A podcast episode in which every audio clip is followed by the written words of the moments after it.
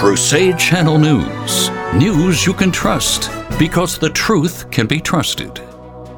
From the Crusade Channel News Desk, here's Celeste Youngblood. Good morning, Crusaders. Coming to you live from atop beautiful Montesano in Huntsville, Alabama. This is Celeste Youngblood standing in for Janet Huxley at the Crusade Channel News Desk with your news on this Tuesday, August 22nd, 2023. This newscast is brought to you by the Founders Trading Post, featuring our very own gourmet coffee, Capuchin Dark Roast in whole bean and fresh ground. Start your morning like a crusader with a fresh brewed cup of Capuchin Dark Roast coffee. Available at mikechurch.com forward slash shop. Here's what to listen for this hour. Former United Nations ambassador and presidential candidate Nikki Haley blasted fellow Republican presidential opponent Vivek Ramaswamy. A brutal baby murderer is sentenced. Laudato Si Part 2? And it's the end of an era for some Netflix customers. Former United Nations ambassador and presidential candidate Nikki Haley blasted fellow Republican presidential opponent Vivek Ramaswamy over his foreign policy views and recent comments about Israel. For more on that, let's go to Crusade Channel political affairs correspondent Magdalene Rose. Magdalene. Former United Nations ambassador and South Carolina Governor Nikki Haley blasted her fellow Republican presidential opponent Vivek Ramaswamy over his foreign policy views and recent comments about Israel. Haley fired off a blistering press release on Monday against Ramaswamy after the GOP presidential candidate's recent comments about cutting off Israel funding in 2028. Vivek Ramaswamy is completely wrong to call for ending America's special bond with Israel. Haley said, Support for Israel is both the morally right and strategically smart thing to do. Both countries are stronger and safer because of our ironclad friendship, the former South Carolina governor continued. As president, I will never abandon Israel.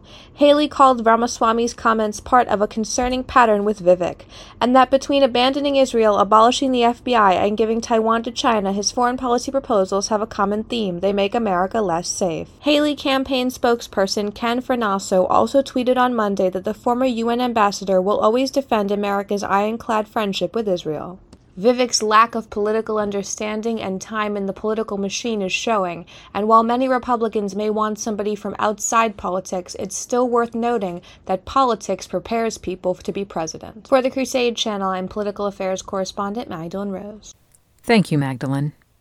The BBC is reporting that 33 year old Hereford neonatal nurse Lucy Letby, who carries the title of the most prolific child serial killer in modern British history, has been sentenced to life in prison with no possibility of early release for each count of murder of which she was convicted. Letby perpetrated her heinous acts between June 2015 and June 2016 at the Countess of Chester Hospital, where she deliberately injected babies with air, force fed others milk, and poisoned two babies with insulin. Letby refused to appear in the dock for her sentencing. However, that did not stop the Honorable Mr. Justice Goss from addressing Letby as if she were present, courtesy of the Guardian News. This was a cruel, calculated, and cynical campaign of child murder involving the smallest and most vulnerable of children. You created situations so that collapses or causes of collapses would not be obvious or associated with you. There was a deep malevolence bordering on sadism in your actions. You have no remorse. There are no mitigating factors. Lucy Letby, on each of the seven offences of murder and the seven offences of attempted murder, I sentence you to imprisonment for life because the seriousness of your offences is exceptionally high, I direct that the early release provisions do not apply and you will spend the rest of your life in prison. Pope Francis met yesterday in the Vatican with a group of European lawyers representing presidents of European bars and legal associations who were signatories of a 2022 declaration which called on members of the European Union and Council of Europe to uphold and respect the rule of law. The National Catholic Reporter reports that during this meeting, the Pope announced that he was working on a second part to his 2015 encyclical Laudato Si to update it on current problems.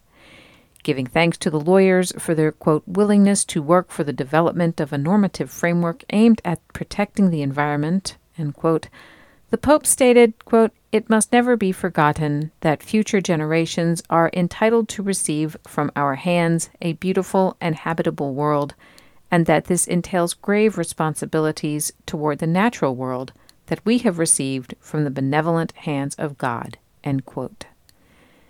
The rights of future generations to receive an unaltered deposit of the faith and grave responsibilities towards the salvation of souls were not discussed during this meeting. Our quote of the day comes from St. Edith Stein The nation doesn't simply need what we have, it needs what we are. Coming up next after the break, we honor the Immaculate Heart of Mary. You're listening to Crusade News.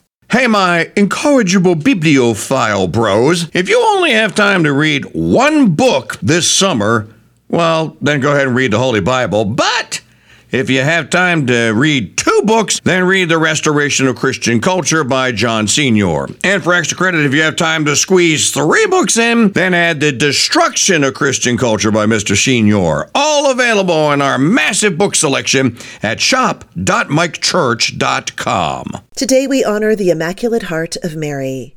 Over time in the Catholic Church, there grew specific devotions assigned to each month of the year. The month of June became associated with the Sacred Heart of Jesus because of the Feast of the Sacred Heart, always falling within that month. August became known as a month dedicated to the Immaculate Heart of Mary, but it's difficult to know why this is the case. There exists no particular feast, and the main celebration in August is the Assumption of the Virgin Mary on August 15th. The month of August became associated with the Immaculate Heart of Mary because of World War II and the devotion of Pope Pius XII to Our Lady of Fatima. The world was in turmoil in the 1940s, and in 1942, Pope Pius XII responded to the requests of Our Lady of Fatima and consecrated the world to the Immaculate Heart of Mary on October 31st of 1942, and we observe that today. Netflix is shutting down a service many consumers may not know they provide. The company says, however, it is giving subscribers one final chance to do it before shutting it down, and that would be the opportunity to rent discs by mail. Did you know they even did that? Earlier this week, the last customers of DVD.com, where Netflix has kept the rental business going until now, received an email about the special and final offer.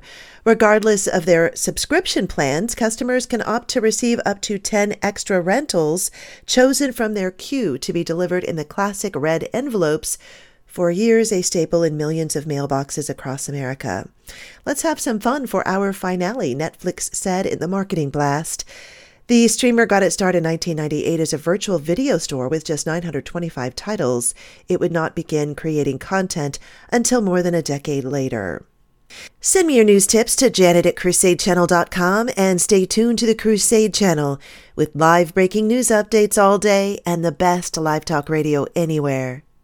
Up next, the Mike Church Show continues.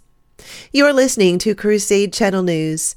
I'm Janet Huxley with Celeste Youngblood for the Crusade Channel, seeking news and finding truth.